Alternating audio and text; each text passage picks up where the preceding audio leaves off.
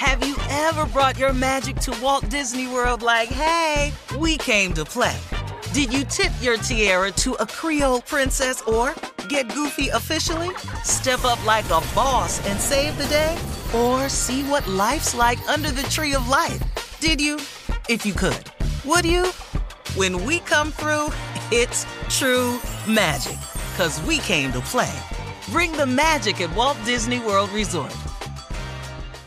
All right, y'all, it's spring, and you know what that means. It's time to start planning our summer festival traveling. Yep, it's time to get into my Airbnb bag cross country, AKA uh, time to visit my homes all across the country. And you know what I never think about? Why not list my own spot on Airbnb and host some folks at my house?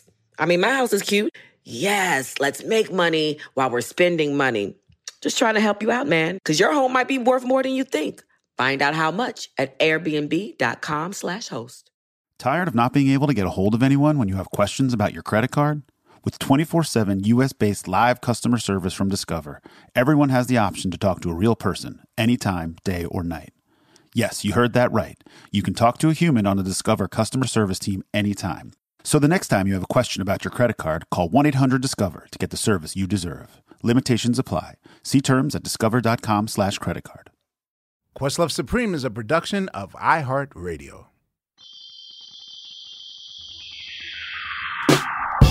Ladies and gentlemen, welcome to another episode of Questlove Supreme. I'm Questlove and Team Supreme. We got uh, Lai in the house. Hello, Yes, yes. Hello, hello, hello. We got unpaid, unpaid bill. Yeah, You back? that's it. Back. Nice. Sorry. All right, Montigolo, you there? What up? What up? Yeah, man. Yes, sir. And Sugar Steve. my whole childhood right now, cuz. I know, please. Sugar Steve, you there? Yeah, I'm here. Uh, I'm very excited. Um, what can I say, ladies and gentlemen? Our guest today, legendary singer, is really putting it lightly. Uh, but for the past five decades, uh, she's never lost a step in her powerful vocal range, um, be it as a, a Broadway sensation that came into our lives in the original cast run of The Wiz, um, to her legendary run of hits working with some of the greatest producers ever. Um, name them Phil Ramone, Burt Bacharach, Hal David, James Mtume, Reggie Lucas, George Duke, David Hawk Wolinski, Nick Martinelli, Robert Brookins, all my favorites. Ashford and Simpson. She's real. worked with all my favorites. She's my favorite. Um, I never thought this day was coming, but I'm happy to say, ladies and gentlemen, welcome to Questlove Supreme, Stephanie Mills. Yes. Yes, indeed. yeah. Thank you. I am honored. I'm honored to be here. Thank you. How how are you today? I'm good. I'm good in this crazy world we're living in. I'm good. That's good. That's good. That's good. Yeah, I I I had seen you like uh At the airport. Yeah, it was like three three years ago. It was either the airport or the train station. One and and you know, I, I I I could not believe you knew I was alive. I was like, I came up to you and I said, Hi, I'm Stephanie. And you said, And Hi. yeah, I I was like, wow, you know who I am. Thank you. Of course. That is amazing. um, yeah, I, I we have a cajillion questions to ask you, so we're just going to start. Okay. Um, I always start with your your origins. Uh, where are you from? I'm from Brooklyn, New York. But I make my home in Charlotte, North Carolina. But I'm from Brooklyn. What? What? You live in Charlotte? I live in Charlotte for the last 28 years. Oh my God! Wow. Neighbors. How far is she to you? Neighbor, yeah, from me. So I, my hometown is Greensboro. That's where I'm. I was raised in Greensboro, but home is Raleigh. Me and my uh, family, we live in Raleigh now. Oh, So, wow. Yeah, but nah, that's home. Oh wow! I did, okay. Stephanie Mills gets playing North Carolina. That's what's up.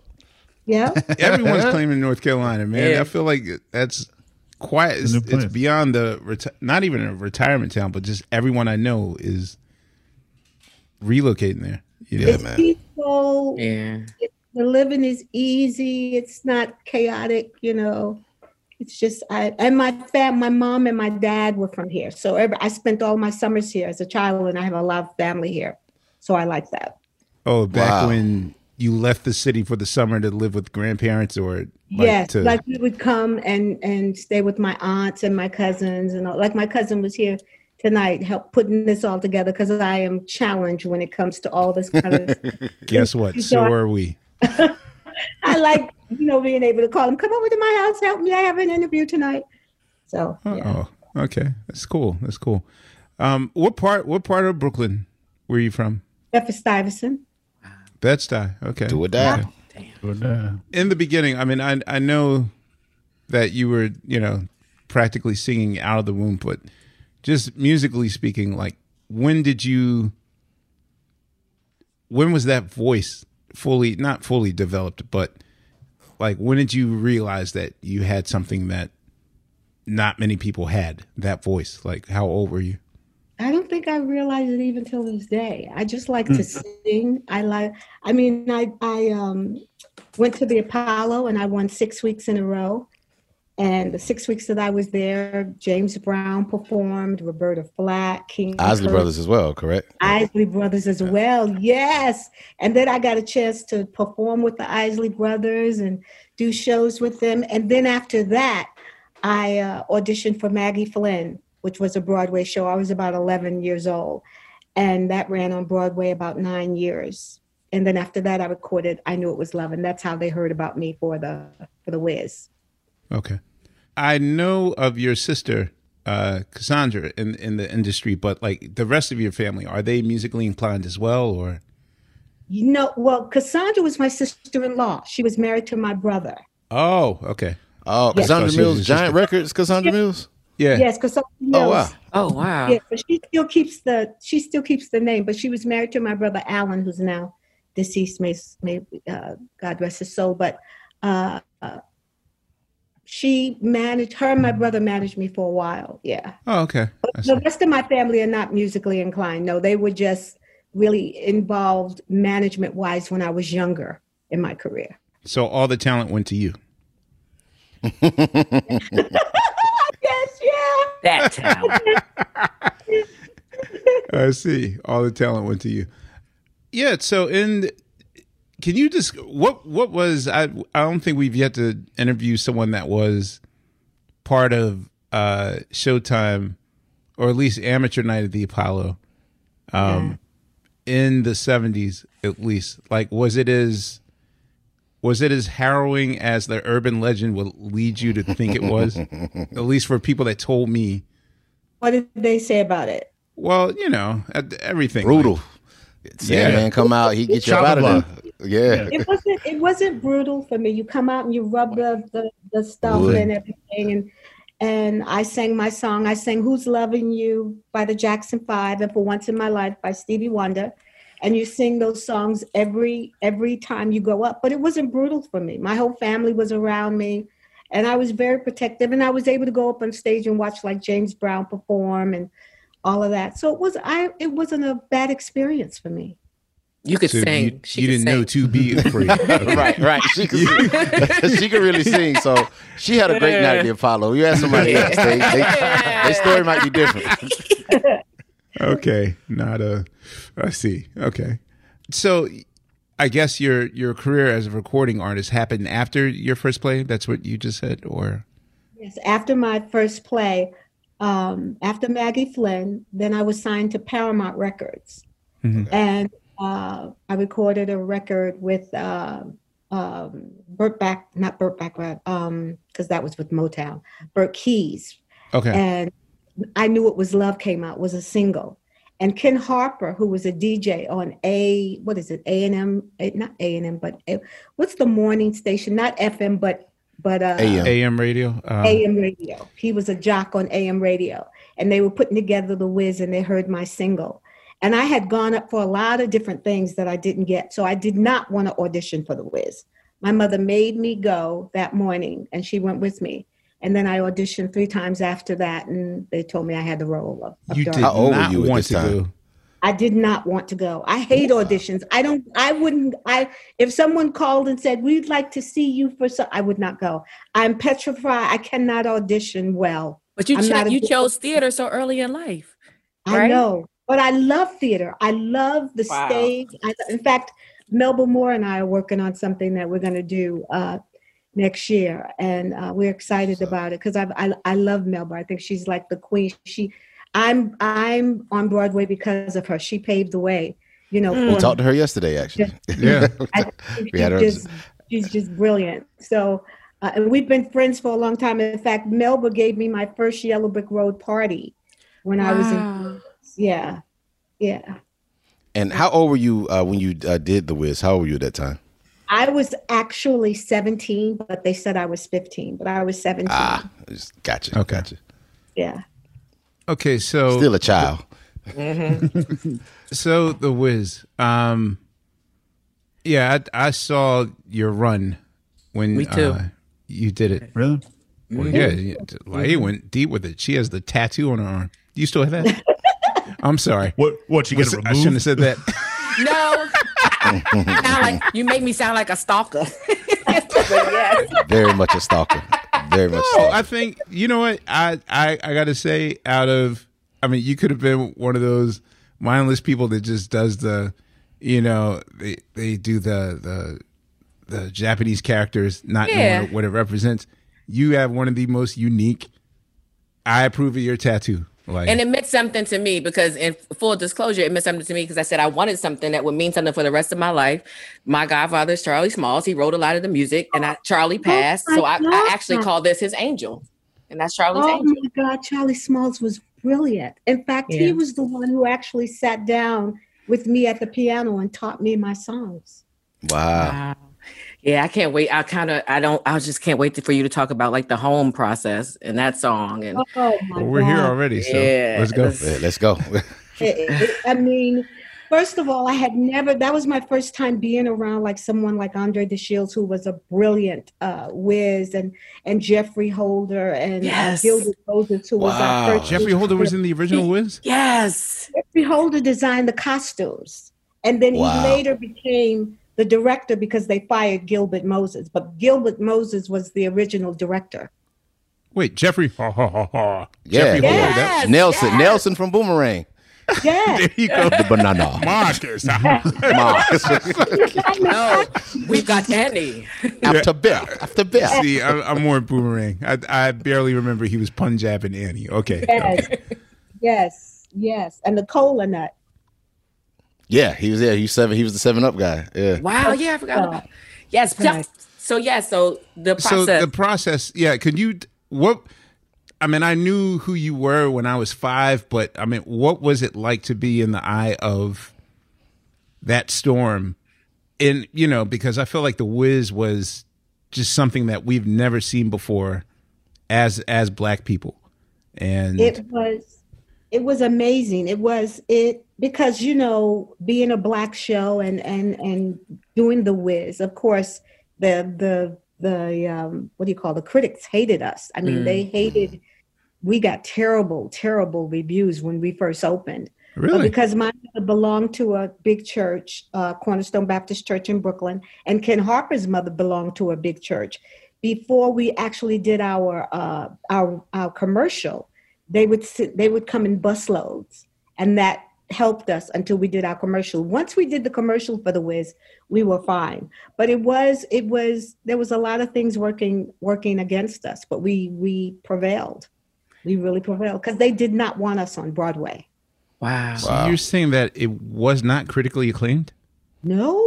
No, you know how I mean, and the you know- movie wasn't either, though. I I, Yeah. I I get it now, but I just it was can't. too different, right? And it and it was It, it was too different and it was all black and you know Judy Garland was right. The Julie that. You so know, people were being protective of their. Okay, I get it. that.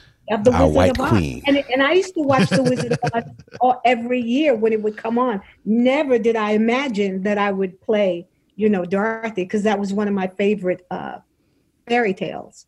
So, so can you tell the people who are listening, because everybody didn't get a chance to see your version of it. A lot of people have seen the movie version. What are the major, like, different breakdowns between the two? Well, first of all, I was a young girl. Diane was a, a 40. young woman. Mhm. And um, That's uh, nicely we putting it. basically took our version from the Wonderful Wizard of Oz. Right. It's just Right. a black cast, you know. But the movie was different. It it it it went somewhere somewhere else. Even though Michael was was in it, and I felt like he was brilliant, and I felt like Diane was brilliant too. But uh, ours was more like the Wonderful Wizard of Oz. It was just called The Wiz. Okay. The same musical numbers though, right? Like same It song. Awesome. the, it's no, because Charlie wrote all new. We had all original music. We had Ease on Down the Road. They had Follow the Yellow Brick Road. I had Home, and she had Somewhere Over the Rainbow. So it was Oh all man, the all yeah, our that's right. music Home was wasn't in the Wiz. Home. It No, no, no, wasn't in no. the movie. Was it? It was. It no, was no, in the she- movie. she's It was- comparing the original one. Oh, oh, we meant okay. Yeah. we're comparing the movie and the Broadway version. So, yeah, we're, I was talking about the yes. Yeah, but Okay. I'm comparing what you said. um, Ah. but I do have a question though. Your second label was Motown, yes. so I would assume Uh oh. that you were kind of in Berry Gordy's radar. So, being as though you were a Motown artist pre Wiz, once you got it, how weird was it? wa- wa- Was it ever up in the air that you might do the movie version at all? Like, was it even a discussion or?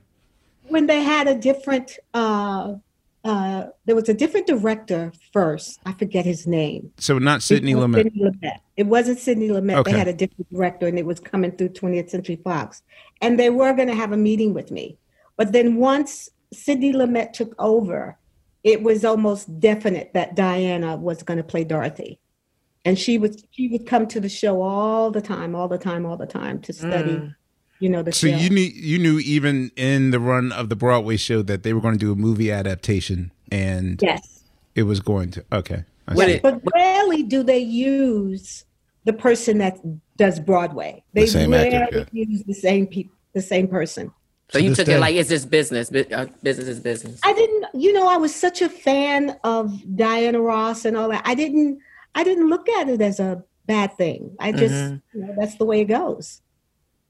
I I will say though, because of how home is associated with you, mm-hmm. and that's known as a showstopper. Mm-hmm. Uh, is there a pressure, especially with? I mean, how long was your your initial one run? Was was it two years, three years, Five years. Wow. five years? I was so in uh, Broadway for five years. Holding that without note. understudy or the whole no understudy whatsoever. Oh, I did have an understudy. Yeah. She went on maybe for one week when I Yikes. took a vacation. Okay, people were mad that week, weren't they? in five. right. One right. One week in five Right, years. the one Right? week I was tickets. Five years, yeah. That's all they gave me. One week That was and a five bummer. years. So is it? Pr- I mean, you know, I mean, of course, when you think of like the showstopper song, mm-hmm. along with you know, with Jennifer, where I am telling you, like the home is sort of the you must do a grand slam every night. Like, how much pressure was that to sing? Like your your Yeah. the- like the mm-hmm. audience life depends on it. How much And pressure? how is hard That? was that on your vocals? Every like vocally, how how much? How hard is that? It wasn't hard on me at all, really, because I'm a sleeper. I always get sleep. I know I need a certain amount of sleep. And because I started in theater, it teaches you such discipline hmm. that you're doing eight shows a week. You can't do anything else. You know what I'm saying? You can't go out. You no can't do- partying, no nothing. no and i'm not a partier anyway so you can't you can't do anything else but physically sometimes when i'd get a cold it was hard you know to sing a- above that but the show must go on you're taught that in theater there's no matter if you're sick i've had sprained ankles and everything but the show must go on and that's mm-hmm. how i was trained and taught so it wasn't that hard for me I was just gonna ask, did you ever get a chance to talk to Charlie about the lyrics of that song? My father talks about when he wrote that song, he had like nothing and was like eating apples and was, was going through the struggle. But I was just curious if he ever walked you through where it came from, like lyrically. No, he never did. But we used to sit at the piano and he taught me that song. And then he also wrote a song called Opening Night, which was a wonderful song. They didn't put it in the show, but he taught me that song. But sitting with Charlie and watching him play and create that music was just awesome. And I was glad that he taught me my song. He was the one who taught me. Be, Be a Lion is actually my my favorite song because it's so positive. Everybody, everybody thinks home is mine, but Be a Lion is is really my favorite song in the show. Thank you. I, that's so Was uh, Ted Ross in the original Wiz? Absolutely. Ted Ross and Stu Gilliam was the original Scarecrow. Scarecrow. Okay. Okay. And wasn't Debbie Allen in the chorus No, at the touring? She Phylicia. Phylicia. Phylicia. She was okay. Phylicia Rashad was in. The, she was a Munchkin. Wow. She was a Munchkin. and she was she was uh, understudy for Glinda. Wow. Wow. Oh man, Ah, yeah, that's She perfect. would have had a yeah. You know, Dee Dee. Bridgewater was Glinda, and Wow. wow. Dee won the Tony for Glinda. I was Really? too, too little to know Yeah. that. Yeah. Oh, okay. Yeah. Okay. I was going to say at at the height of what New York City was um, during that time period, how were you able to avoid, or did you avoid, the trappings of what was starting to unfurl in the summer of 1977? I mean, Studio Blackouts and 54 everything. is, Yeah. is like a, a, a big thing, and you know, like basically the culture is shifting during that time period. But you know, if you're the talk of the town in like one of the most popular plays plays on Broadway, like how does one mm-hmm. avoid kind of the trappings of that life at such a young age? My mother sat in the dressing room every night. There, that's the answer. There you go. That's it. That's all you need to know. My mother was with me every Facts. night. When I did go out and I went to Studio 54, my brothers and my sisters went with me. You were allowed to go. Oh. I was allowed to go. But I deep. was Wow. like What was it Michael- like? What was it like? All right, I didn't think you got out the house. All right, great. Tell me what's it like. I, I was allowed to go. Michael and I would go sometimes together. Right, And, that's right. That's right. and and if people Wait, put drugs- Michael. Yes. Jackson, Mhm. Oh, you just cat. You said Michael. right? Casually, Michael yeah. Peters. All right. Michael Peters. Lorne Michaels. I don't. Michael, Michael Peters was in the Wiz too. He was the wing monkey. And Yes. he was a young Rick Road. Oh, Ah, okay. Yes. Okay. Wow. So you and Michael Jackson in Studio 54. What is that like?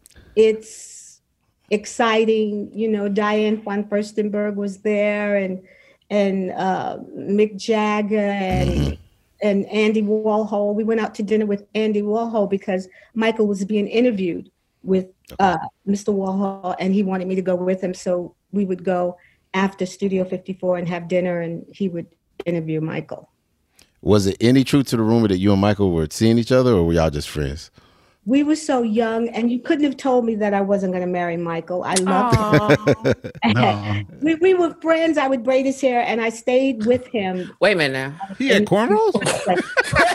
Hey, you know, he had a big afro, so I That's right. Okay. hair. I was wondering how he Hey. maintained that joint. I was like, I wonder if he had to get uh, jail braided. braids. Okay. yeah, he is from Gary now. Yeah, man. Can I ask you, Stephanie, what was the moment when you knew that you and Michael were going to be we, we going to be friends? Like, I do you remember? Like you, you know, like it just sort of happened, you know, because I was always around. I was always around the family. I became friends with Hazel and Jermaine, and then I moved to California, and I was always at the home at Jackson's home and always around. I mean, I saw the girls outside the gate crying and just going Wow. and hide because Michael liked to drive. He didn't like to drive on the freeway. He liked to drive like right up and down Ventura Boulevard. So we would always go, and he would always pick me to go get the ice cream or popcorn. He loved popcorn from the movies, but we weren't always going to the movies. But he would always send me in there to get it because he knew I would. I would get it. I wouldn't let them Wow. tell me no. Damn, I thought I was the only human being that did that. Oh, there you go. Would just get popcorn and not. Right. I didn't know you could. Wait, Yeah. I, know, I don't want to buy a ticket. I just want to buy some popcorn. Yeah, Right. likely story. That's still nine ninety nine. Okay. Yeah. When you uh, you mentioned earlier, Stephanie, you mentioned earlier about your brothers and sisters. How many of you of you was it? It was six of us, three girls and Okay. three boys. And, And I was where were you? Girl. I'm the youngest girl, Ooh, and okay. I had a baby brother. So I was the youngest. spoiled. That's why she stayed in the dressing room. Spoiled. I get it now. I think so. I So don't y'all was really when y'all went to the club, they really was protecting you, like they were your entourage. Oh, entourage. absolutely. Yes. Absolutely. Absolutely. The Brooklyn Mills. What? Yes, absolutely. The Brooklyn ah. Mills. absolutely. All right, so it- it takes four years for your follow up album Well- Well, first of all, you only recorded one album for Motown. And wait, I got it. Yeah, it was whose decision was it to work with uh Burt and Hal as producers? Because you know, the last time that they worked with each other was with Dionne Warwick. And Right, no. they had, you know, they had like a kind of a legendary split, a breakup. So you're the project that brings them back together. Like, what was the whole At decision to work with? at that time, you know, everybody was making decisions for me. So I don't really know whose idea it was. All I know is one day I was at Burt Bacharach's apartment learning, you know, songs and Hal David and them were teaching me songs. And I'd go to his apartment. Um, Did you re- Like did, did you know their legacy at that point, or just like uh, these are the Dionne Warwick guys, and uh, I don't know. I didn't know. Well, yeah, because didn't they write? They wrote for um, oh, what's the uh, the the the team, the girl and the guy team. Uh, Carpenters. Carpenters, yes. yeah. Didn't they write for the cop? We only just begun Mhm. that. So I knew about that because I love the Carpenters, Okay, and um, I would listen to their songs, and you know, I just thought, okay, this is legendary. These are great writers. They're going to write. But I think it was that album was definitely ahead of its time. Yeah. Who else were you listening to? Um, like growing up, we didn't really talk about your influences. Like, what kind of stuff were you were you jamming at that time? Motown, Jackson Wow. Five, Stevie Wonder, uh, Diana Ross. I just love. I wanted to be Diana Ross. You know, uh, all the Motown people. You know, a Sly and the Family Stone, Marvin Gaye. You know. Wow. So when you hit Motown, you must have been in awe of your life. Like that Oh was my God! I was Yeah. like, oh, I can't believe it! I'm here. Yeah. Yeah. great. wow. So with your um your third record, you'll work with uh, the the legendary uh, James and Toomey and Reggie Lucas for like the next next four albums. Um, can you talk about uh, at least the transition to what? I mean, I I know no no know of you with what you're going to do with my loving. I, I had my father had this the the sec, the Motown album, but um, I came to know you through your third album. Yeah, me so, too. I mean, at that at that period, um, was that where you took the reins and sort of wanted to have control over the songs you sang and the stylistic? No, I, that was like the last year and a half of the Wiz, and I was signed to 20th Century Fox. And Right. Alan Livingston was president of 20th Century Fox, and um, the guy that was president of the Grammys, he was he was vice president. Oh, Nick Portnow. Nick. ah, Yeah. yeah. Nick Portnow, Neil, okay. Neil, yeah, Neil. Wow. And so um, they wanted, they loved Mtume and Lucas. So they wanted us, they put us together. But I wasn't used to singing like love songs that what Mtume and them wrote. So we sat down and I was like, well, what am I, how am I going to sing? What are you going to do with my love? And what, what does that mean? You know? So, but it, okay. Tawatha would sing my demos for me. And then I was going to ask you about her. Oh, Tawatha sang all of my demos for me, and she and most of the singers that sang with Luther. In fact, Luther Vandross wrote uh, "Can You Feel a Brand New Day" for the Wiz on Broadway. Yes, That's yes. right. Oh, That's yes, yes, yes, Yep. yes. So Yes. I was going to say, like during that period, like uh that whole crew, Tawatha, or Lani, Lani, uh, Lani Groves, Lani um, sang with Stevie. Gwen Yeah. Guthrie, like that whole That whole crew. Were you sort of immersed in that the background fraternity sorority of what New York was offering at the time, or was it sort of like you came after the fact, like they? I came after the fact, but they all sang on on my record, and I would be there when they would sing, and and Tawatha would, you know, like I said, sing on my uh, demos for me. But they all sang Oh, on okay. my, on my on all the backgrounds. What were uh, Mtume and, and Lucas? What were what were they like in the studio, and, and kind of what was the division of labor between those two in terms of how they worked with you? Oh my God, it was so loving and positive because you know they were working with Miles Davis at the time, Right. and they were doing the song with uh, Roberta Flack and Donny Hathaway. Right. So they had a lot of things going on at that time, but they were so dedicated and so loving. It, it was the best experience. In fact, just before Reggie uh, passed away, we were going to get together and write some stuff. He was going to, and I was going to try to get them together to do something with me. But he Wow. passed away. Yeah. So was Reggie? Was he more of the the lyricist, and James was more music, or how did that? James was work? more music. They both were music, and and and I would say Reggie was more the lyricist, but they He was were more both lyrics. music. Yeah. Gotcha, gotcha. Yeah, Two Hearts is like my favorite. I mean, Thank I, you. I love that song. like, it's Yeah. great.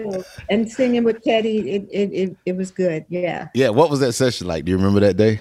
It was it was well they because I was still I, was I still doing the wizard I don't think I was doing the wizard at that time but I was uh Teddy Yeah, and I Two Hearts on was like 81. 81 no I was Yeah. in California so they did my vocal first and then they did his but we were in the studio together to do Feel the Fire I was about to we did that, we did that in, at uh in Philly International in Philadelphia talk about that, please. I'm just begging you. Uh, Teddy was a piece of work. Teddy was my brother. And, uh, you know, when you're that famous and that good looking and all the women, you know, you they really had to baby him. I didn't baby Teddy. I'd be like, look, let's do this song. Let's get it over with. Let's do it. You know, I really talked to him like a, a sister, but he was loving. And I loved working with with uh, Teddy. We were on the road for like eight months out of a year back then. Oh wow. Yo, what's up? This is Phonte, Fontigolo from Team Supreme. Black representation in media is very important to me. I think it's important to have our stories told by people who look like us and who have shared in our common experiences. Some of my earliest influences were Donnie Simpson. Uh, I would also say Tom Joyner, Angela Stribling, uh, Sherry Carter. They were just people who told our stories with a lot of class and dignity and were big inspirations to me. The next generation of influential black voices can be found on NPR's new collection, Black Stories, Black Truths. Black Stories, Black Truths is a celebration of blackness from NPR. Each of NPR's black voices are as distinct, varied, and nuanced as the black experience itself. In the Black Stories, Black Truths collection, you'll hear stories of joy, resilience, empowerment, and creating world shifting things out of struggle. Every episode is a living account about what it means to be black today, told from a unique black perspective. From Bobby Shmurda to The Wire, Michelle Obama to reparations, there's no limit to the range of black stories, black truths. Black perspectives haven't always been centered in the telling of America's story. Now, they are the story. In NPR's Black Stories, Black Truths, you'll find a collection of some of NPR's best podcast episodes celebrating the Black experience. Hear a feed of episodes from across NPR's podcast, The Center Black Voices. It's NPR Noir. Listen now to Black Stories, Black Truths from NPR, wherever you get podcasts. All right, y'all. You know what season it is. Tis the season for spring breaking and planning our summer travel.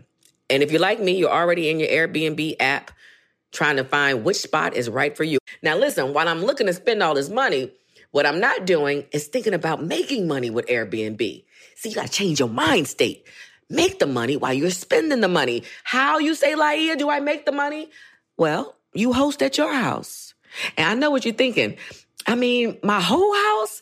Uh, well, no, you don't have to do your whole house. I mean, you could do a room or, you know, do the whole house. So make some money while you're spending some money this summer. I'm trying to tell you, your home might be worth more than you think. Find out how much at airbnb.com slash host.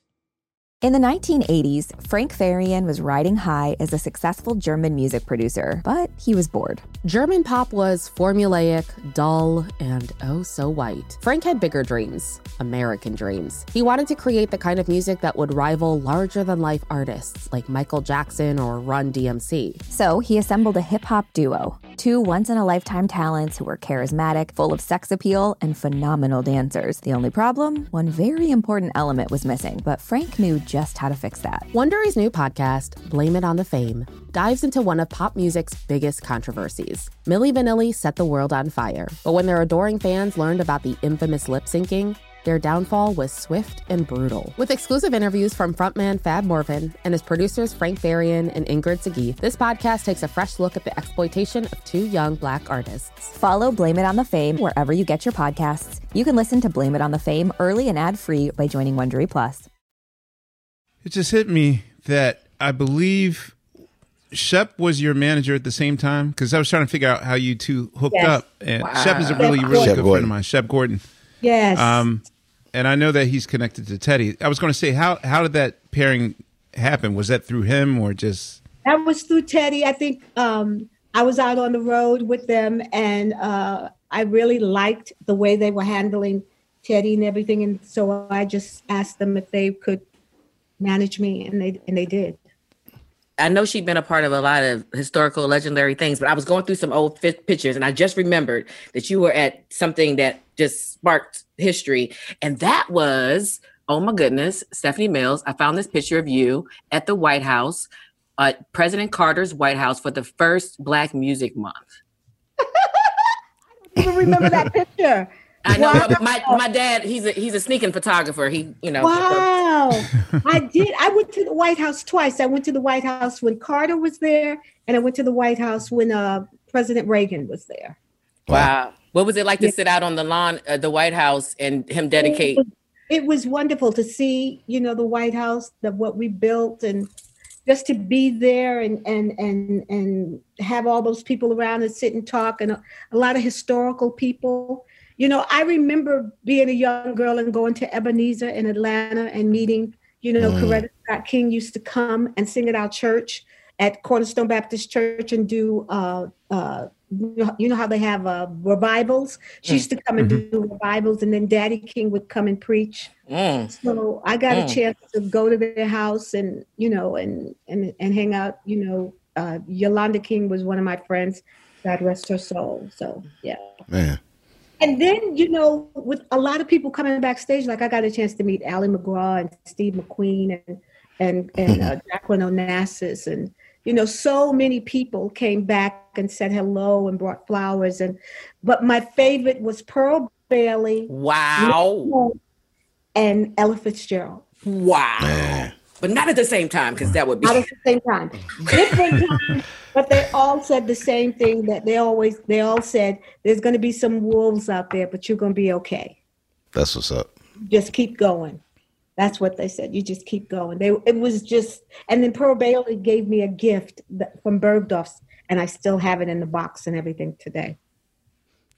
So for your uh, your 20th century run um, with with Mtume and Lucas, because with uh, the the second album with uh, Sweet Sensation, um, I know that that was your first real, you know, pot. I mean, even though Black Radio was playing uh, "What you're Going to Do" and "Put Your Body in It" and all that stuff, um, your breakout with uh, "Never Knew Love Like This Before." Um, It's how like can you describe at least the, the the song, not the songwriting process, but at least the choice of songs because that was a major major pop song. I didn't realize that that song actually did better on the pop charts than it did on the R and B charts. So just Yeah. at the time, and you won a Grammy for it. Yes. Um, what? How did it? How did it feel? At least at that point in '81, like that being at at, the- at that point, the highest point of your career. What was It- what was that feeling like? It was amazing. But you know what's so funny is that now being uh, 63 and, and looking back at at that, I didn't have time to stop and smell the roses. You know what I'm saying? Everything was moving so fast. It was so fast, yeah. didn't have time to really like enjoy it. Like I wasn't at the Grammys. I was working. Teddy picked up the Grammy for me. Wow. When I won the American Music Awards, I was there. But it, everything was just happening so fast. You know, I didn't get a time to like enjoy it and be in the moment. Damn, you skipped the Grammys? Wow. Okay. Man. that At, at that time, my family was controlling everything, so I guess they thought it was better for me to be on the road than at the Grammys. I got one question. Wait, I got to get this out. Let me get this out, please. All right. So, all right. 50 year old Questlove is not asking this question. Nine year old Ahmir Thompson is asking this ah. question. That kid. Nine year old Ahmir Thompson. So, nine year old Ahmir Thompson has an aunt who owns a beauty salon. And where any beauty salon in America, there's an overabundance of Jet and Ebony magazines. Mm-hmm. yeah. Yes, and so that's basically where you get all your information about any black artist ever. Very true. Right, Right. The occasional ride on Jet and Ebony. Now I'm nine years old. I don't know, and I tried looking it up here, and there's really not much on it. And you actually Instagrammed a photo this week as of this recording. so all I remember was did you have a shotgun wedding with Jeffrey Daniels? And why was it so controversial at the time? Again, I was nine years old, so I didn't get into it. I just knew one day uh, your commercial for one of your albums had you in a hot tub. I forget which album it was, either Tantalizing Hot. Tantalizing hot. Tantalizingly and hot. I remember like the talk of the beauty shop was Stephanie Mills and Jeffrey Daniels got married, Wait. and that was like, dun, dun, dun, like you know, the one, and and then I didn't hear anything else about it. And uh, uh, slight disclosure, I'm an avid Soul Train watcher. Yes. So I work for Soul Train. So I'm going through your episodes, and one of your appearances, you're dancing with Cooley and uh, Cool, uh, Cooley from uh, Solid Gold, like Jeffrey's guys, the guys that taught Right. Michael Cooley Jackson and to the Casper. moonwalk. Yes. Uh, Casper and Cooley. So I started putting two two together. Like, okay, that really did happen. Because I was like, wait, I Yes. thought she got married. to- And then I looked on your IG. You acknowledged that because I guess his birthday was recently. What was that period like? And why were my aunts going out of their mind over that moment? I think I was nine years old at the time, so I didn't understand anything. Well, you know, Jeffrey and I dated for like six months. Somebody from RCA uh, introduced us. They felt like, oh, Stephanie, you would like Jeffrey. He's so much fun. Because I was so, my family was very guarded with me. Okay. And um, when we, Jeffrey and I would go on dates, my brother and my sister had to go with us. It was that Oh kind. wow. That kind. Damn. That's So, rough. so I was ready to kind of like get out of the house, and Jeffrey was just so much fun. So I, we got married. You know, he said, "Do you want to marry me?" And I said, "Yes." And we thought that I was going to have a big wedding and everything, but my family was very much against it. So How I, old were you at that time? I was 22. Okay. Okay, well, I knew Jeffrey it wasn't crazy. Jeffrey was Okay. 25. Nine-year-old Ahmir. I was I was 22.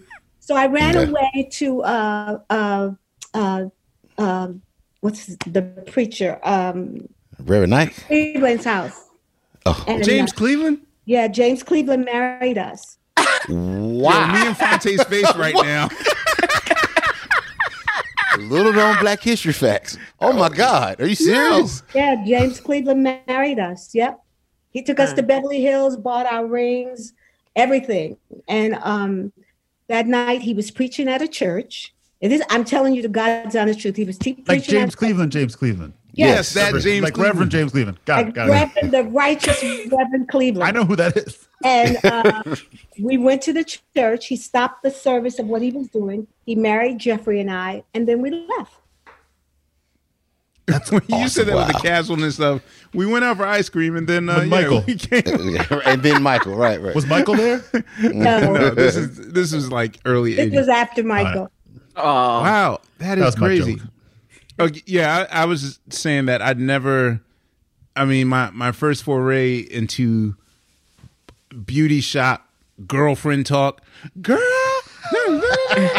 The reason why I I put um, Jeffrey sent me those wedding pictures, and and because one of our friends had had them, so he said I'm going to send you because he lives in Nigeria now. He just had a beautiful uh, wow. Wait, what? just had a What? little baby girl. Yes. Dang, when it still worked, they still use it. Mm, Jeffrey just had he just had a girl.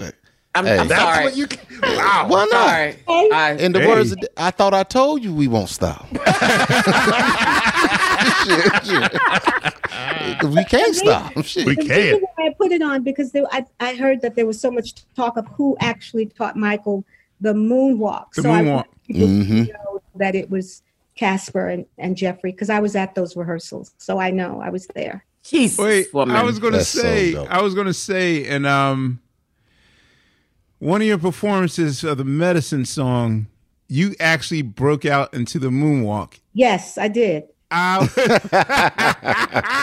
I- how could I live with In Jeff heels. and not- in heels? How could I live with him and they rehearse it all the time and not know how to do it? Of course he. Yes. Yes, he oh boy, That's I need to see that. I knew thousands of hours of watching Soul Train would help me eventually. wow, Something. that's crazy. Yeah, so okay, I'm just trying to go through everything. Make sure. so many questions. What else did nine year old Ahmir get into? I'm just interested. Like nine year old Ahmir at the barbershop or the salon. No, salon. I just, dude, there's nothing to do but sit there You just and read Jet, read I- all the jets and wait for my my grandmom to get her hair done at at 9 p.m. so I can go home. I'm impressed you Um, read them. I just went for the photos of the week. I would start them at the back. I would start reading them at You, the back because I want to see. read Jet backwards. Yeah, I want to see the album because that's where they have the album. I've the never read the first 12 pages of Jet ever in my life. Facts. Just you start backwards and then you end after photos of them. after after the Jet Beauty of the Week. right, that's it. That's it. That's it. That's it's, it's over. Not to deep dive, but not to deep Things dive. But, but Stephanie, you, you've been to that. You went to the Ebony and Jet building before, right? Oh yes. Can you tell people because they have no idea of the layout of the floors and the colors were kind of like the Wiz, right? Where every floor Yeah, and they In the kitchen. it was a different color every floor. It, it was a different color every floor, and they had big posters of all the jets in the magazines and the covers. And they had lunch. You would go and have lunch. kitchen. Free Yeah. soul food lunch, free. Yes, I had Yeah. I had it. It was good. I've been there a couple of times. Yeah, there's a um I'm I'm on the board of the uh the museum uh in modern art of food. Well, there's going to be a food museum coming in uh I think like 2025, but they just purchased that kitchen and Really? that kitchen had to be delivered like in the state that it's always been in Yeah. Like, to- to wow. to preserve. I mean, you you hear of like people like tearing down Banksy walls just to get his artwork. Right. So they literally um, delivered that kit- kitchen intact from Chicago uh, to New York, like in all of its seventies that's tacky yeah. psychedelic. Mu- mustard Glory. yellow. Ah, yeah, it's it's it's a very unique looking. Um, you know something? All right, so you you have a uh, you you you have a rarity in which you know Prince is is well known for his disdain for anyone covering his music. Yet he loved your version of um, How come you don't call? how me? come you don't call me anymore? Yes. Two things though. One, well, why did you choose that? But you also opened your album with that. I always have uh, questions about artists that open their albums with slow For the songs, cover. Yeah. especially with that song. Like, why did that have? Especially when that was uh, Merciless had Pilot Error on it, was it? Era, uh, Yeah, like Oh, the and jams. Yeah, I, I don't think Stand Back, but I think yeah, no, Pilot Error was like that was the lead single. But I always wanted to know why did you open that album with "How Come You Don't Call Me Anymore"? because Uh, I love the song. I love Prince. Um, I got a chance to meet Prince and go to uh, uh, Paisley Park. Um, When Prince was honored at the Soul Train Awards, somebody else was going to sing "How Come You Don't Call Me," and he called me personally and and and switched it and wanted me to sing the song Word. on the Soul Train Awards. Yeah, so I I I, I just think Prince is a genius, and I wanted to to open with that on the album. Man. There was a, a producer you worked with on uh, on the Sweet Sensation album that I've we've never had anyone on the show that has been able to talk about him. If if you knew, um, Herb Hubert Eaves, who did all the D Train stuff.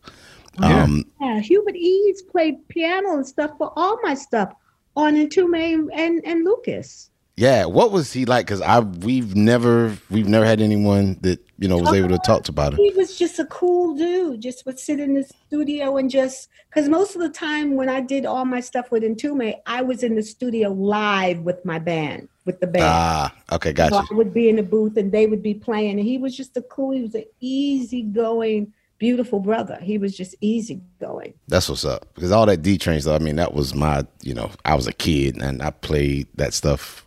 My mom used to play that stuff all the time. yeah, he was cool. That's what's up.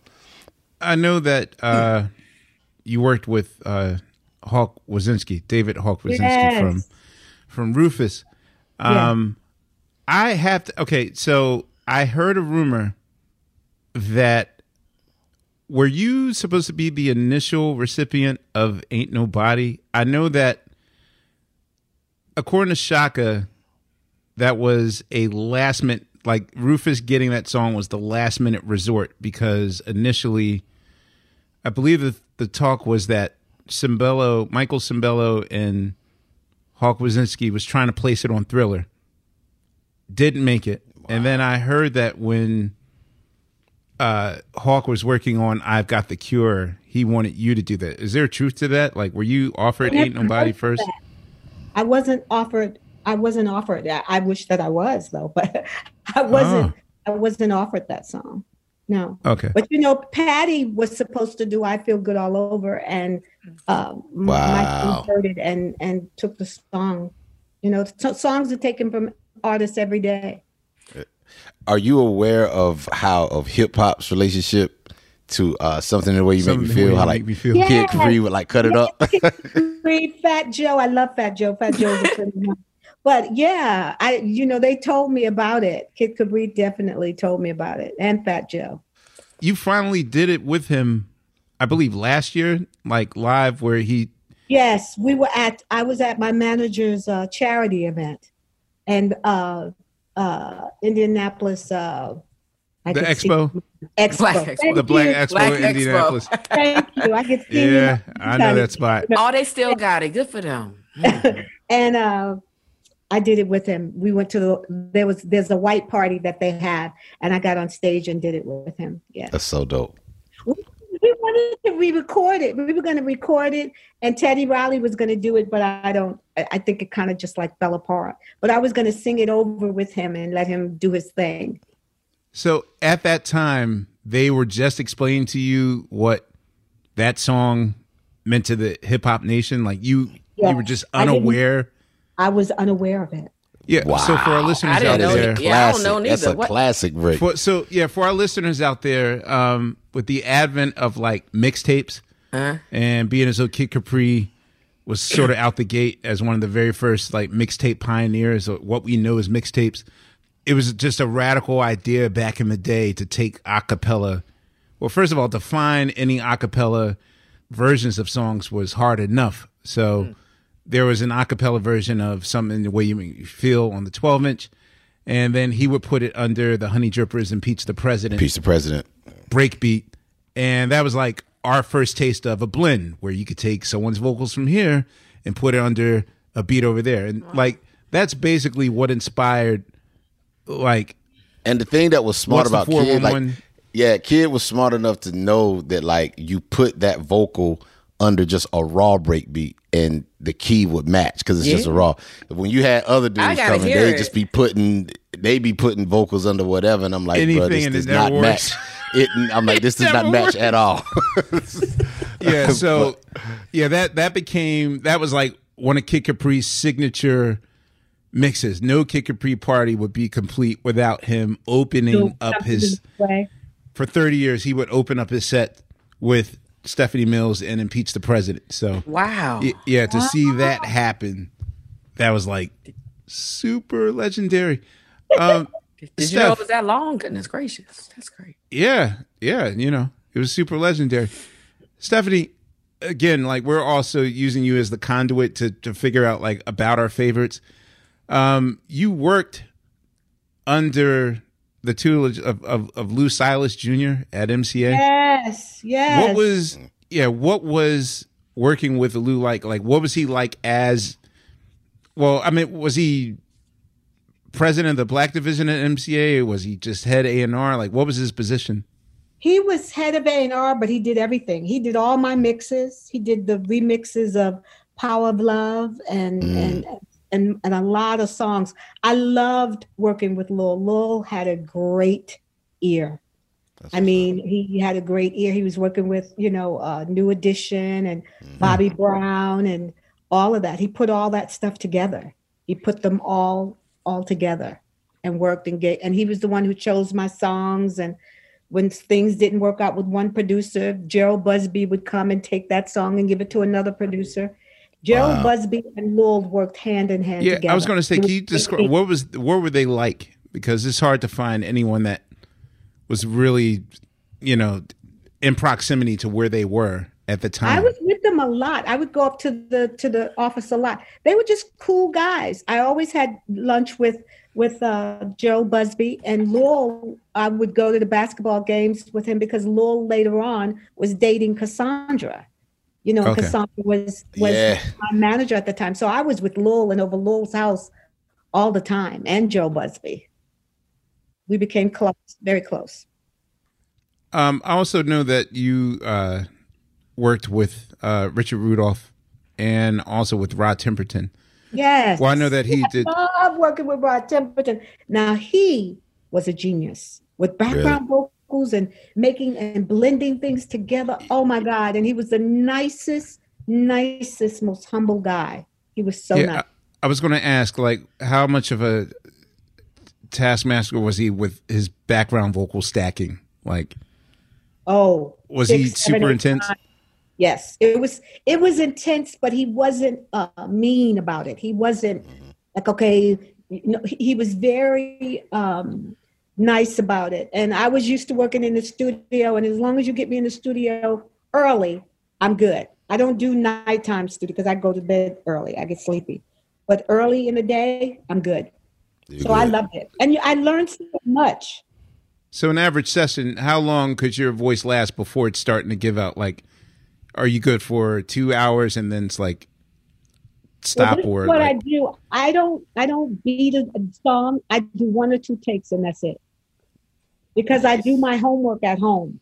So I'm not you know I'm not gonna sing all day. I never I've never been one to sing all day. Most of my songs are done in one take or two takes. That's it. I love whatever it. we got to fix, we'll fix. But other than that, it's one or two.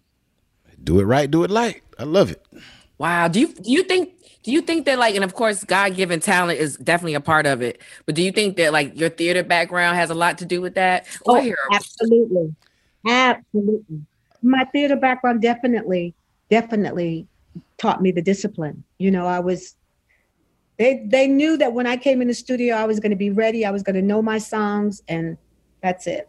But my theater background and being in theater and, and being around those, because you see, because I was around like Liza Minnelli and Mm. Rivera and and all these legendary theater people. Broadway was like a community.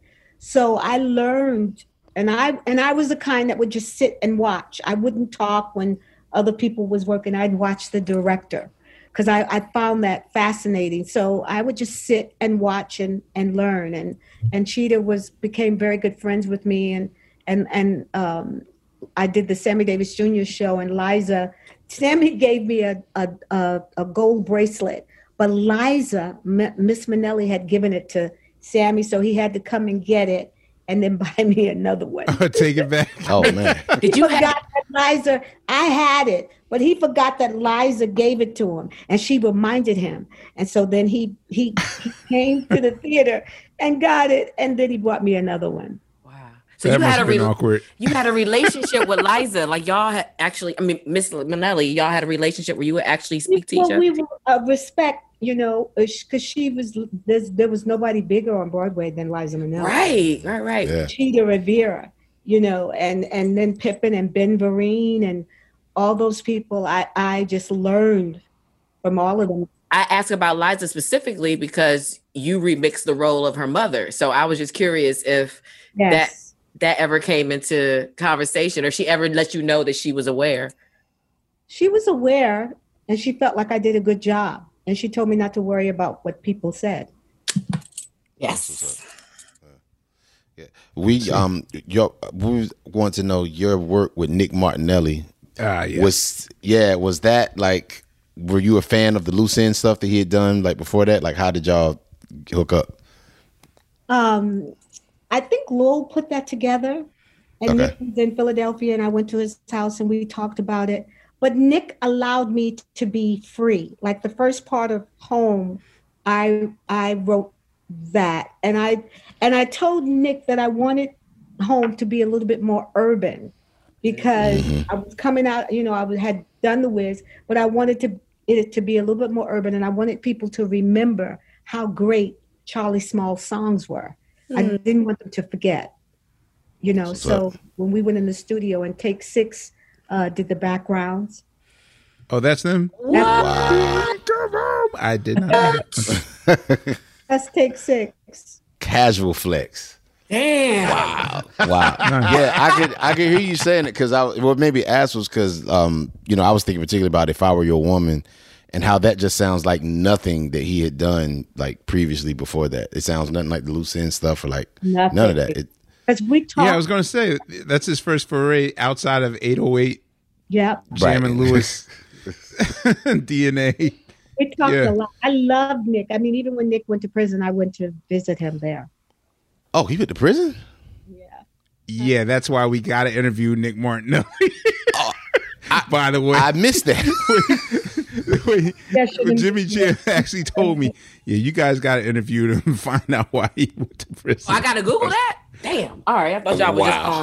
um. But no, I I didn't know myself. So yeah, no, we're we definitely got to get a Nick Martinelli episode out because yeah, it's a story. It's a story. All right, y'all. You know what season it is. Tis the season for spring breaking and planning our summer travel. And if you're like me, you're already in your Airbnb app trying to find which spot is right for you. Now, listen, while I'm looking to spend all this money, what I'm not doing is thinking about making money with Airbnb. See, you gotta change your mind state. Make the money while you're spending the money. How you say, Laiya, do I make the money? Well, you host at your house. And I know what you're thinking. I mean, my whole house? Uh, well, no, you don't have to do your whole house. I mean, you could do a room or, you know, do the whole house. So make some money while you're spending some money this summer. I'm trying to tell you, your home might be worth more than you think. Find out how much at airbnb.com slash host. In the 1980s, Frank Farian was riding high as a successful German music producer, but he was bored. German pop was formulaic, dull, and oh so white. Frank had bigger dreams, American dreams. He wanted to create the kind of music that would rival larger than life artists like Michael Jackson or Run DMC. So he assembled a hip hop duo, two once in a lifetime talents who were charismatic, full of sex appeal, and phenomenal dancers. The only problem? One very important element was missing, but Frank knew just how to fix that. Wondery's new podcast, Blame It on the Fame, dives into one of pop music's biggest controversies. Milli Vanilli set the world on fire, but when their adoring fans learned about the infamous lip syncing, their downfall was swift and brutal. With exclusive interviews from frontman Fab Morvan and his producers Frank Farian and Ingrid Segieth, this podcast takes a fresh look at the exploitation of two young black artists. Follow Blame It on the Fame wherever you get your podcasts. You can listen to Blame It on the Fame early and ad free by joining Wondery Plus. Tired of not being able to get a hold of anyone when you have questions about your credit card? With 24 7 US based live customer service from Discover, everyone has the option to talk to a real person anytime, day or night. Yes, you heard that right. You can talk to a human on the Discover customer service team anytime. So the next time you have a question about your credit card, call 1 800 Discover to get the service you deserve. Limitations apply. See terms at discover.com slash credit card. I was going to say, um, why did you decide to reclaim or recover home uh, in '89 when uh, for the home album? because so many of the uh, cast members had passed on. Mm. and I just wanted people to remember, and I wanted to do a tribute, and that was my tribute to the original cast members, to Charlie Smalls and and and Ken Harper and and um, Charles, who who was our um, director, and a lot of people that passed on. Even Michael Peters. Yes, around that time. Michael Peters. Yes. So okay, uh, after I ask about Angela, well, I mean, there's so many other producers Yes, you worked yes. with. Well, first of all, working with uh, Angela Winbush, I know she wrote the songs, but did she actually produce Power of Love and something to make make me feel as well, or Well, I won't tell you the story about Power of Love. I'm not going to tell that story. But Uh-oh. Power of Love, they Oh. started producing it, and then uh, Gerald had to come in and take it and give it to uh, Have Mercy Kersey, Kersey, and he he finished it. But yes, she wrote Power of Love. Used, was originally Power of God. Angela wrote and produced something in the way you make me feel, and uh, uh, uh, another song on my album. But I think Angela is a brilliant writer and producer. She's one of my uh, good friends. That's what's up. And she's still she's still like uh, like active and stuff. She's still like health wise. She's still Yeah, good. and she, stuff, right? well, yeah, Yeah. she's going to the church now, but she's still active. You know, I keep Okay. trying to get her to to to do a song and stuff, but she's still active. Yeah. she sang at uh at um Phife's funeral. Oh wow. Oh man, I know that. That was a little weird. Yeah, like me, me and D'Angelo were her impromptu band, Oh. and no. and we, but we were at the Apollo. First of all, I was at the Apollo, and then like, oh, we're playing Angel. Uh, do you know Angel? What key? What key? So we're like winging it. but she's also kind of quasi throwing us under the bus because we didn't know the chord changes. I'm like, She will. come on now. I was just here to look at the casket and leave. Now I'm playing drums with you. Okay. I was gonna ask Stephanie, who are like you mentioned Angela, you mentioned Twala and Melba, but who are your your sisters in song, like the ladies, especially you've been kecking on during these these times? Yeah. Did you have a crew? Like, who were your BFFs? Like people that you could Lean on and They're Like- not in the industry though.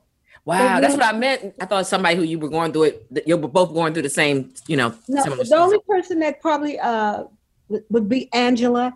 It's hard to be friends with sometimes the women in the business because it's a it's a different kind of thing. You know, it's hard. It's hard. cutthroat. Oh, Quest. No. who said that? Not me. And you said earlier that the, the record label and your family kind of controlled a lot of stuff. So I, I thought about that and I was like, I wonder if it was at times where it was like pitting against and whatnot, because you know the whole mentality of there can only be one and whatnot. Only one. but I never had that mentality. Not I you, but yeah. but I'm saying like there are some artists that really do have that mentality. But I always competed with myself, being better for myself. You know, I never Facts. tried to be better or sing better than anybody else. I just did me, and that always worked for me. That worked because there is no like, well, you know, she just like Stephanie Mills. There's no, Nah, nah. no. You ain't heard nobody say that. You know, there was um now that I think about it, there's a there was a, a kind of a what do you call it for Christmas when they do Christmas album.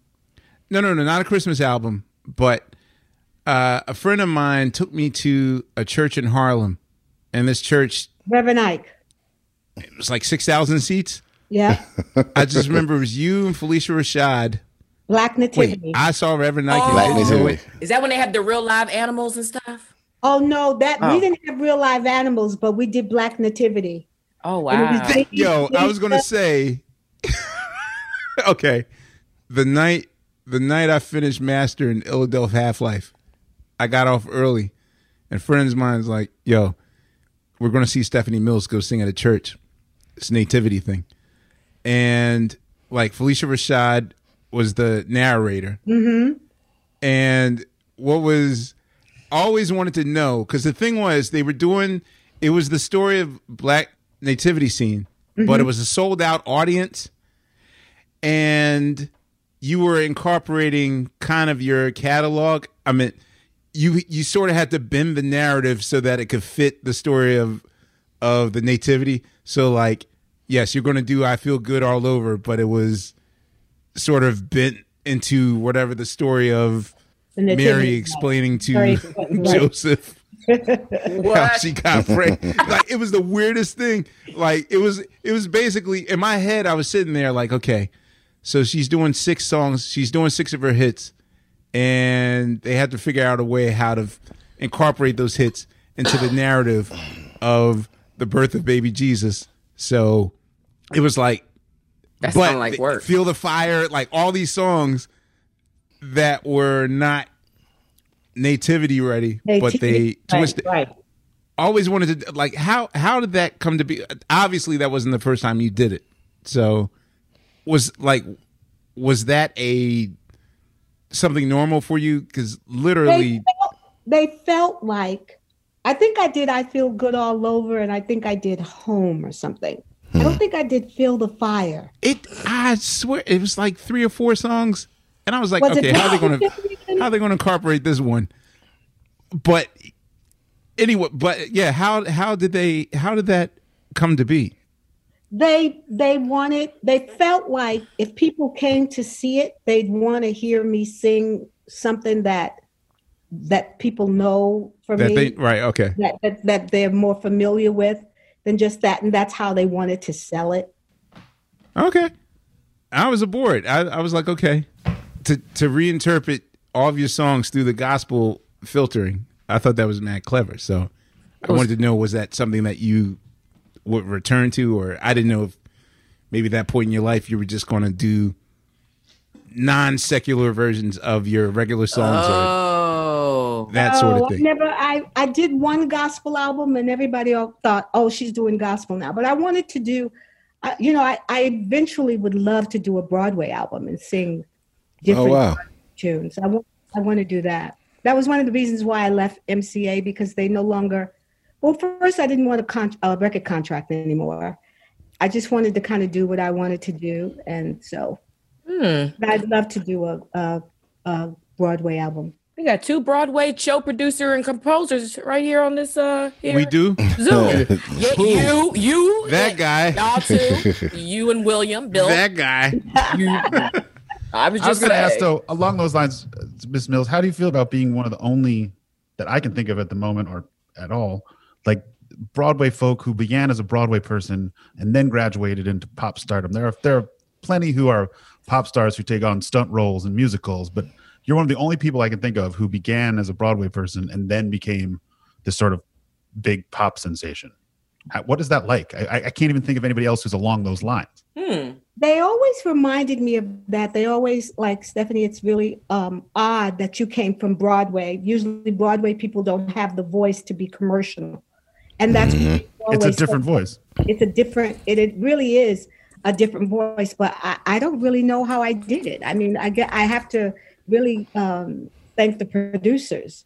And I never really left. I never let. I, le- I never left my soul, even though I was on Broadway and singing. I still kept my soul. I think I didn't like turn into this Broadway singer. Right i was a singer. Did they know? try to change you though? Like vibrato? Yeah, I mean, like Broadway's known for vibrato and like epic, whatever it is, and you don't sound like that at all. Thin sound, Yeah. and, you know, that whiny kind of sound. But um, I, uh, they tried to change me later in my career. They wanted me to take some of the soul out of my voice because they wanted me to be Mm. more pop.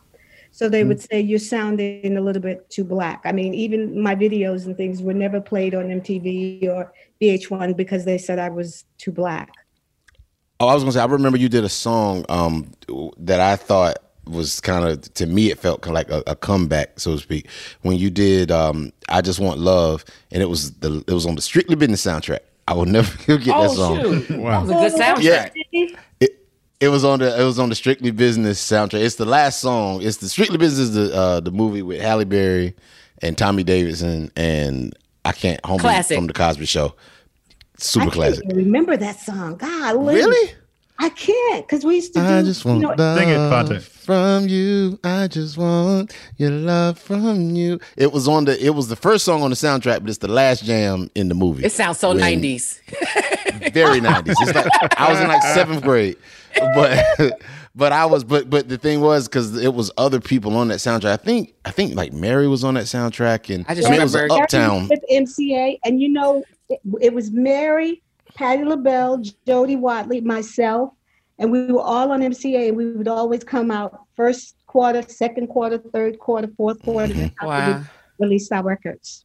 Well, at least they ain't do it Yeah. at the same time. That's good. Oh. Yeah, I, I thought that was just a good way of them kind of, uh, you know, it was a, a voice that was familiar to me, and I heard it, and I was like, man, they found a way to, you know, make material that puts Stephanie in like a modern day context, you know, and it didn't Right. sound like like you said, you know, it, it sounded like you were still you were still doing you. You weren't trying to do like what the younger generation was doing. It didn't sound like you were pandering. It just sounded like, oh, this is Stephanie Mills in this context. And I always thought that's I always really liked that song. Oh, My question is, as as a, a quote real singer or singer singer, um, how? Wes, you're funny. No, no, no. I'm just saying, Nine year old Quest is even funny. as a real singer, really. how hard is it to make sense where we are now? This is not not like to disparage Uh-oh. anyone or, or bring. No, no, no, no. Oh, no, I, just love it. Twitter Stephanie Mills. I love it. Let's go. No. Oh, oh, wait. What am I missing? oh, Something Sam. happened on Twitter? I forgot. Oh, I no, forgot. I just love she that brought Stephanie. smoke to Sam. Yeah, she don't I hold her that. tongue. I just love that she don't hold her tongue. That's what I. I forgot. Yes. I totally forgot you bring smoke to Sam about Michael Jackson. I forgot about that. She but I mean, I just where we where we are now, where we are now, where I I mean, you know what music is now. Yeah, I, yeah. I don't have to. All auto tune everything. yeah, it's just it could be frustrating sometimes. I mean, even me now, like as a music fan and actively in the music business, you know, I don't have any expectations for people to blow me away with their singing anymore or good songs to be written or any of those things. But how do you do you even make sense of what's happening today at all? Or is it just like R and B. Mm. nah? I, I well, I think that they've just kind of like killed R and B. They're trying to, but we're trying to hold on to it as you know. No, I think it's very easy for people today to become pop stars, and and they use the word legends and icons and things very loosely. loosely? yeah. And I think that's why a lot of people can't sing live. I mean, a lot of shows are taped. A lot of shows, you'd be surprised. I've been on the road with quite a few artists, and mostly, predominantly, their all the, their whole show is taped. yeah. So, but I come from theater, you know, so, and I'm so glad, I'm so thankful every day that, you know, I've learned how to sing, whether I can hit that note that night or point to my background singer and hit it. And- But what I do before I go on the road is I sing all my songs every day so that I can sound somewhat like I sounded you know, and and and people won't be scared to to hear me. I do sing every day because I just love to sing. But today's music, I don't think any of today's music you'll hear five and 10, 15 years from now, like you do Stevie and Aretha and and and the people from the 70s and 80s. I don't think that you'll hear this music today. Wait a This is minute, y'all. Not How were you? Not one. Y'all don't. I'm trying to think in my head. Like, what you're. I'm sorry. I was trying to argue that fact, but mm, okay. Oh, Yeah, I don't know. Maybe, I don't know. I mean, I love Jazmine Sullivan, but I Right. don't know. I I love her as a vocalist. Uh, uh, Deborah Cox, I think, Mm. is a brilliant uh, vocalist, and um, But that's still not in this par- in the next ten years. In this last that's ten years, and yeah. that's not that's Yeah. not like immediate. Like, uh, do you think that we'll hear Cardi B stuff 10, 15 years from now? Right. no, ma'am. or Lizzo, or you know that, I, and that's not to take away from anybody. I'm, I'm not because I don't knock anybody's hustle, Mhm. but I just don't think that you know their music is going to last 10, 15 years from now. Uh, Miss Stephanie, I was gonna ask. Uh, so with your jam with hip hop, when hip hop, you know, kind of came into the into just into the, the industry, um, you know, every episode of Unsung, they all have the same story. It's like they they were doing great, and then rap, and it Hip-hop was came. over. yeah, you know what I'm saying. Um, how what was it like for you? You know what I'm saying when you saw the industry kind of starting to shift, um, and you saw what hip hop was becoming. Um, what was that like for you, and what was your relationship to hip hop, if any? I didn't have a relationship with hip hop, but Yeah. I, I enjoyed it. I mean, I, I, I don't know. I guess I'm different because I just, I just keep doing me. I just kept doing what I did. I didn't try to change and try to adapt. You know, I just, I just kept doing a, another version of me, whatever that, you you know, just keep doing another version of me. I love hip hop. You know, I, I, um, I would, I on my Christmas album, I I rapped. I rapped Rudolph the Red-Nosed Okay. Bars. you know, I rapped Bars. bars, yes. But, but uh, I don't know. I just, I, you know, I, everybody has their thing to do, and I think, you know, hey, you just keep on going, and it'll come back around. I've seen it But it didn't bother you like the unsung people. bother me. It didn't Okay. bother me. No, I didn't freak out about it. No, That's what's up. because I could always go and do theater, or I can do other things. So I didn't, I didn't like, oh God, no, mm-mm. I didn't want to do it anymore anyway. If there was a show, what would the show? Is there a show you have in mind that you would love to do, as far as Yeah, theater? As theater? Yes, Melba Moore and I are going to do one. Oh, oh, It's going to be a two woman show. oh, Make it happen. Yeah, we're All right. writing it now. oh, yes. I'm here. We're here for that. We're writing Definitely All the way. Melba's just wonderful on stage. We did a we did a show called uh, "If Your Hats Could Talk," and it was just wonderful being on stage with her. Oh, I can't And wait. we talked recently, and she was like, "Let's work together." I said, "Let's do it." We found a writer, so they're writing it now. Oh, it's good. Get my ears ready. Okay. I, since, since I I wasn't going to ask the question, but I might as well. Have you heard back from Sam Smith since you clapped back at oh. him? Oh, that's yo! I that. totally forgot about that. She's the original. Yes. She brought smoke. I love it. Let me, let me, you know what it is. This is really what it is. Talk about it. people people don't really know my personality because I've always just been a singer and on Broadway, but I'm really just a hood girl from Brooklyn. You know what I'm saying? I'm really just that that girl and I love Michael. He's not here to take care of himself and I to to speak up for himself. And I get tired of people who I know have copied sounds. I mean, Sam Smith is nothing but Sylvester all over. Mm. Damn. He Sylvester all the time. So I, you know, when you say you don't like our music, how can you say that? So I, I really had to, I felt like I have to say something. And my manager's always like, okay, I'm going to let you say this, but you got to say it like this. Because sometimes I just think people need to back off. Yeah, I don't like when they And they need an education. and they Straight need up. an education. They need it. And I don't think people should say things about people and they're not here to defend themselves. That part. I mean, if you wanted to, it's just like when 50 was talking about Michael and, you know, and then his, his daughter said, please don't talk about my father. And then 50 wanted to, you know, go, she's a child, Mm-hmm. you know, so I kind of, I said, why don't you talk to me? I'm more your speed. I'm more Mm. older, you know, so I just, I just don't like when people are bullies. I don't like bullies. I love don't. it. There you go. Yo, I'm Stephanie Mills. Stephanie Mills, I'm telling you, Stephanie Mills, Dionne Warwick, they setting Twitter on fire. Yeah. Okay. Dionne definitely she doesn't play. Dionne does not play. And you know who else didn't play? Aretha. Aretha didn't play. She didn't play. Really? Nobody. Ah. Oh no. Mm-mm. Yeah. What was she like? Did you y'all ever work together on anything, or were y'all just We- colleagues? I lived in Detroit for a couple of years, and she used to come. I did a play there, and she used to come and see me. And towards the end of her life, we would talk. I talked to her about two months before she passed away, and she told me a lot of things about Motown and how Berry uh, started it, and how her sister was involved, and her father. And I, it's a conversation I could never talk Yeah, yeah. about, but Right. I loved Aretha, but Aretha took no prisoners. When I tell you she didn't, she didn't. Oh, we know. Yeah. Yeah. We Yeah. We know.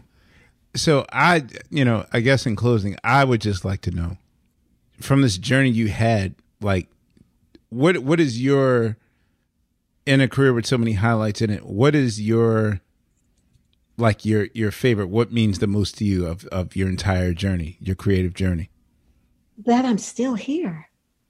That I Still uh, didn't get on drugs. I didn't, you know, because I think about Whitney and I think about Michael and I think about Prince. I think about Gerald. And so many times as artists, we have so much pressure and weight on us that just destroys us. And Mhm. people don't really understand sometimes what an artist is going through. So I think that I'm still here in somewhat my right mind and and that I enjoyed it. I'm able to enjoy it and sit back and and and relax and and just enjoy it. I was going to ask you earlier because you were saying that you know when you look back over your career and just over your life, it was all kind of going really fast and you never really Yeah. had a chance to take it in. Um, in what ways, if if any, has 2020 like with us being kind of locked down with COVID and everything? Um, what has that given you a chance? What has this year uh, given you a chance to reflect on and um, you know kind of change or any shifts that you may be making in your life now? You know, when I turned 40, 45, I had my son and um I didn't I didn't have a it all changed for me when I severed my ties with MCA because I didn't want Hmm. to be a recording artist anymore. And I And what wanted year was that? Around what time? God, oh my, it was like in the 90s. Okay. The 90s. I think. Yeah. And I just, I slowed down, but it wasn't until I like hit 50, 55, and I was like, oh man, you know, I like this. But my 60s have been the best. That's Really? been- oh, my 60s have. 'cause Really? I don't care what I they can tell. say, who they say. I don't care about nothing. Oh, I can't wait. don't care. So it's like, I don't care what you say about me. I don't care. You know, it's just you don't care. It's but when you're like in the 30s, you're caring about what everybody thinks. I, uh, 60s have been just wonderful. My 50s and my 60s have been just wonderful. Yeah, That's so great. You to don't hear. look life. a day over 21.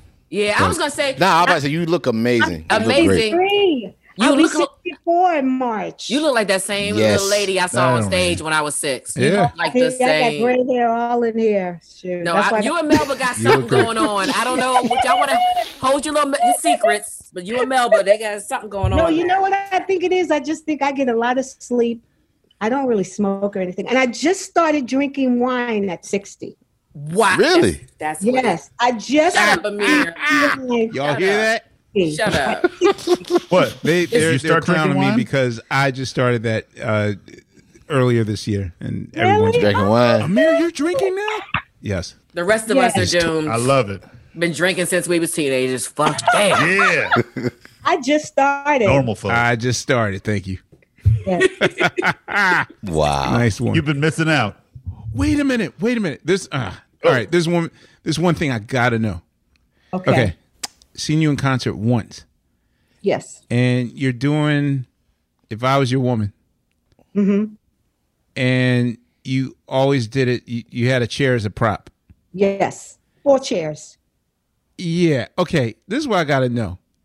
I don't know if it was just the Philadelphia air, but you went extra on throwing that chair above your head Mm-hmm. in a way. It was almost like a, a no look pass from like.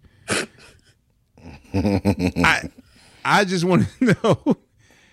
In performing that particular song, was that a nightly ritual? I don't even know if you remember, but you just you you picked this chair up and it was like you know them chairs that comedians use when they do their routines like them those tall like literally Yeah. she hoisted it to the other side of the stage and i always wanted to know like was that a part of your routine where you pete townshend uh pete townshend from the who that reference I don't know who.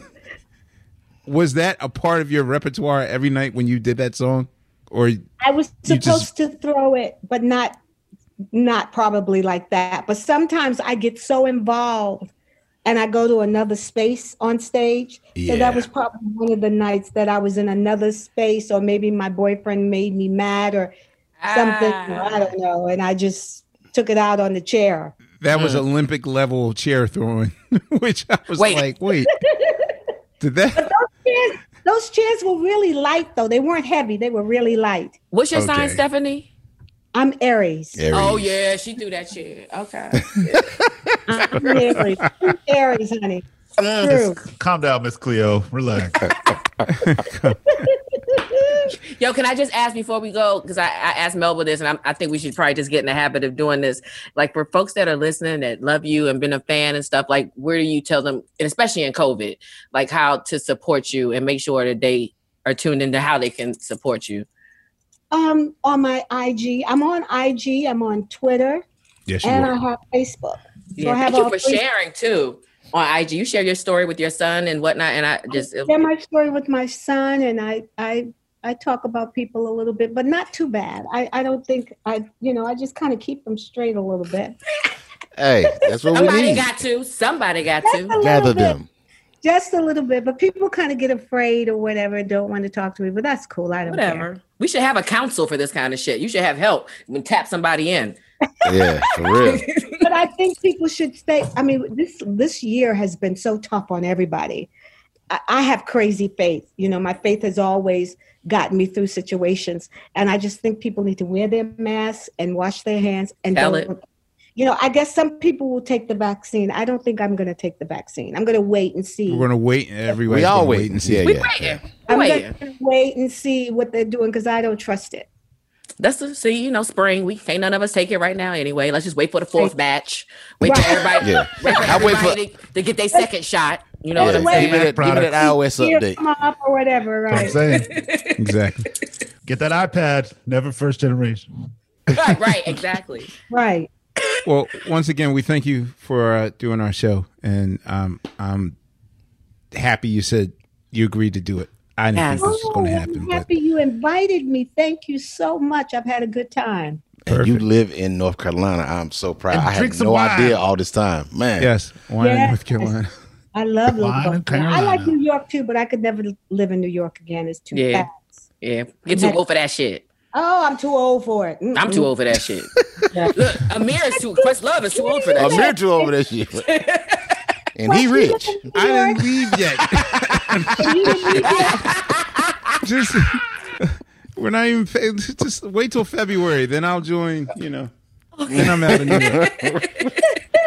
All right, y'all. Let me wrap this up. Uh, we'll be having Phontigallo and uh, Unpaid Bill and Sugar Steve. Sugar Steve, Thank you, anything? Stephanie. Thank Okay. you. Just th- thank you for all the music. Thank you. Thank, Thank you. All right. Uh, yeah. Thank you once again to our special guest, Stephanie Mills on Questlove Supreme. Uh, we will see you on the next go round. Have a great 2021, people. See you next time. Thank you.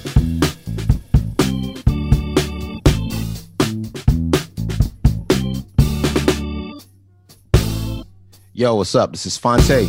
Make sure you keep up with us on Instagram at QLS and let us know what you think and who should be next to sit down with us.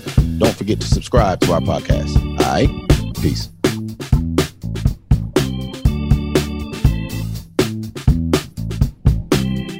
Questlove Supreme is a production of iHeartRadio. For more podcasts from iHeartRadio, visit the iHeartRadio app, Apple Podcasts, or wherever you listen to your favorite shows. Ever brought your magic to Walt Disney World like, hey, we came to play? Did you tip your tiara to a Creole princess or get goofy officially? Step up like a boss and save the day? Or see what life's like under the tree of life? Did you? If you could. Would you?